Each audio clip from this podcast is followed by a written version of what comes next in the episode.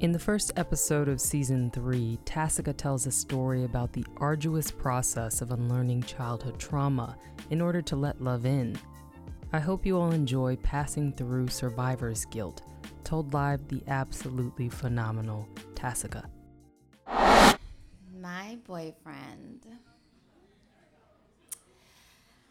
called me to tell me that I left my socks or something simple at his house.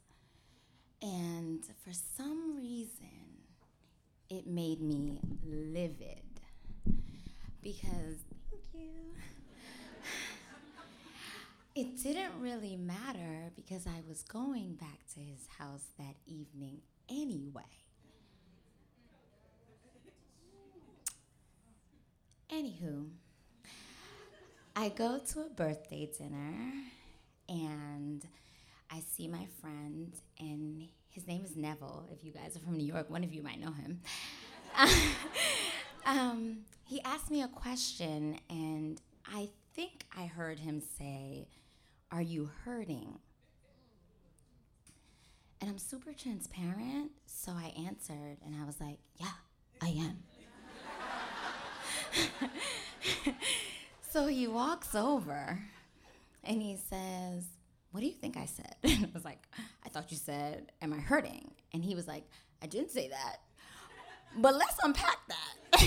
and I was like, and I was like, okay. And so we stepped to the side during the birthday dinner and we started having a conversation. And while we were having this conversation, everything I'm about to say to you started flooding out of my mouth for the first time ever. When I was a little girl, around eight ish, my dad lived with uh, my stepmom. You know, you know we do. We don't really, you know, people ain't really getting married, but they've been together for mad long. I don't know. Let's just call her a stepmom for now. So he lived with my stepmom and two of my siblings, and I lived with my mom in the Bronx in an apartment. But I would see my dad like every other weekend, or he would come to our house, or I would go over there. And one time, I must have left like my scrunchie, a simple item, right? Remember that. And my stepmom put my scrunchies in a Ziploc bag and she sent it back with my dad the next weekend. Now, my mom, she's West Indian. You hear what I'm saying? And it went something like, "What? What she returned the child scrunchie them for? What? In a Ziploc bag like so?" I'm like, "Oh, it's going down." and I'm like, "Oh my gosh!" Now I didn't get it. I I didn't get when my mom was mad. My mom never gets mad. She's really uh, submissive and patient and kind. Weirdly enough. I didn't get why she was mad. Now I'm a mom, I get it. Now don't do it. Um, but I didn't get why she was mad at the time. What I did get was a sense of rejection. And I remember feeling like, wow, he didn't make a home for me. Like, the guy who's supposed to love me the most didn't make room for me.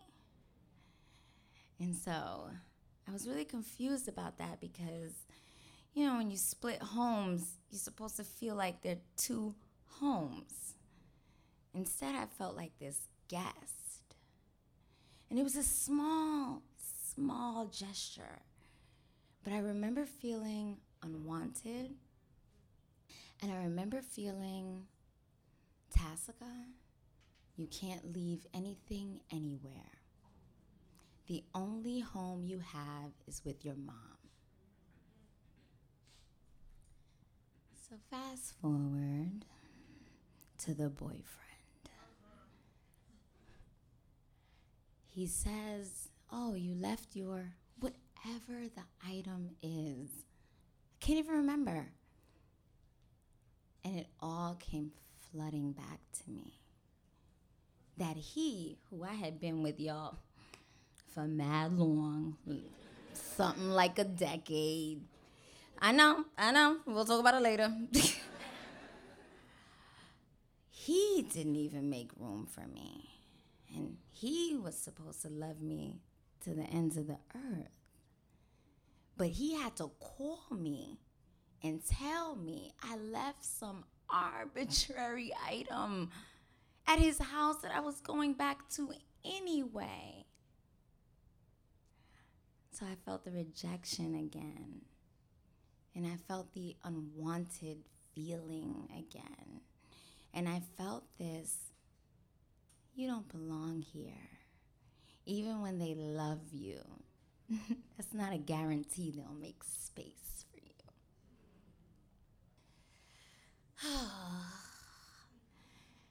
so, uh, I've been in long term relationships. That wasn't the only one.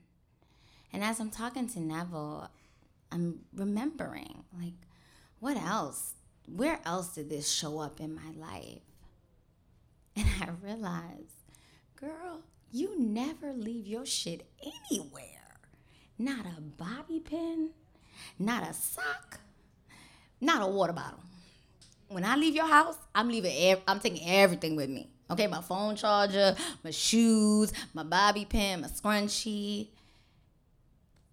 I hadn't left myself anywhere. And I was exhausted because I was carrying everything with me everywhere.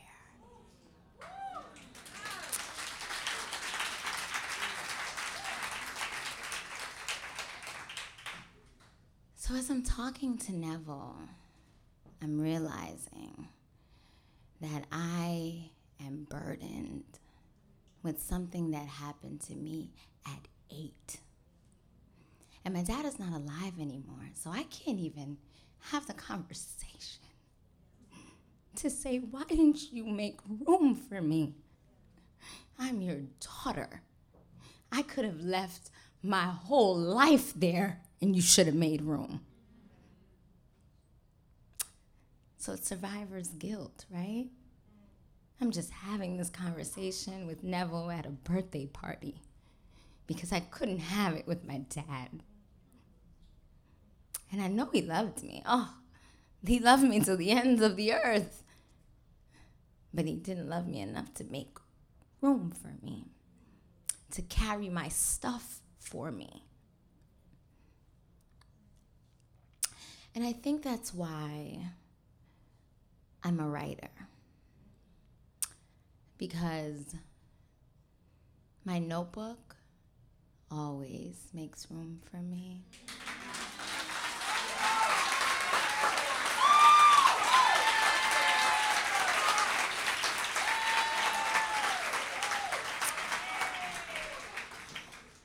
The pages don't find somebody else when you take too long to get home. Your journals always miss you. They welcome you. And what I have learned, and I'm 32, going on 33, my Jesus year, that where I couldn't find a home in the physical sense, I found one in books. Fast forward, I'm dating this new guy. and the first couple times I stayed over there, we had like arguments in the morning because I'm West Indian and I need a cup of tea before I leave my house. Non negotiable. And he never had tea. He never had like yogurt. He never had like bread. I need a carb, you know? And he's West Indian too, so he should know. Um, so one day, he says, let's go to the store. So I'm like, all right, I'm going to the store. And you paying? I'm going.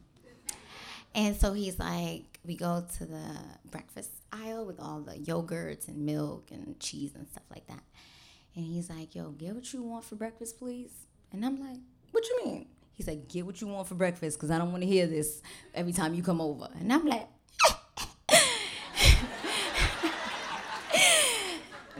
so he sighed at me. Um, so I pick up my, my yogurt and my teas, and I I'm in this store and I recognize this thing, and it's late at night, so it's like 10:30, and I realize, and I'm looking at him, he's paying because you know I'm not paying, no, and why would I do that? And uh, I'm looking at him, and at this point, we're really like super early in our relationship, but it's it's too soon to say I love you or something like that. But I do love the person that he represents and who he presents to me. But I'm standing there and I'm watching him check out the items, and it comes to me, Tassika. It's okay to leave some things behind because someone who loves you but also respects your existence will make room for you.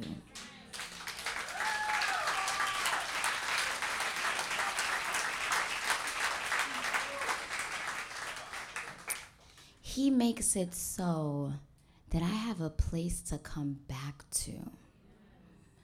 When I leave his house, I could come back three weeks from now and that television is still on the OWN network. you hear what I'm saying? And so, the beauty of this story is that childhood trauma presents itself in these strange and unfamiliar ways. But people will show you what you mean to them quicker than they will tell you.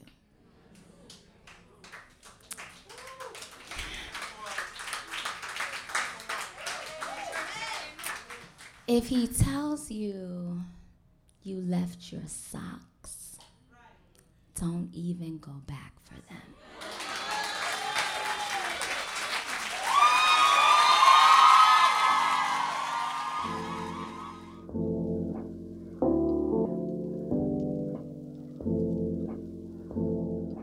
Y'all, thank you so much for taking the time to listen to the first episode of Passing Through Season 3. You can find more from Tassika on Instagram at tassika.com. That's T A S S I K A D O T C O M. And her website, tassika.com. T A S S I K A.com. As always, every single like, comment, review, and share means the world for this podcast. Thank you again. We'll see you guys next week.